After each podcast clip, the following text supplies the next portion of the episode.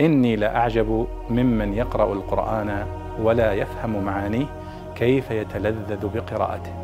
كيف يتلذذ بقراءته.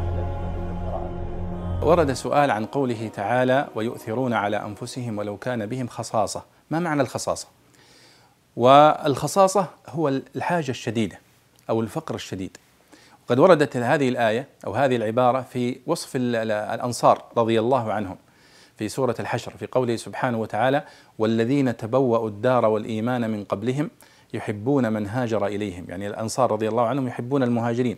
يحبون من هاجر إليهم ولا يجدون في صدورهم حاجة مما يؤوتوا ويؤثرون على أنفسهم ولو كان بهم خصاصة. ومن يوق شح نفسه فأولئك هم المفلحون.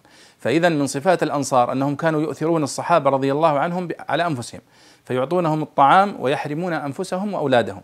ويعطونهم المسكن ويحرمون أنفسهم وأولادهم من شدة إيثارهم ومحبتهم للمهاجرين رضي الله عنهم جميعا. فاذا معنى الخصاصة هي الحاجة الشديدة والفقر الشديد. مأخوذة من الخص والخص هو البيت المبني من القش ومن الشجر.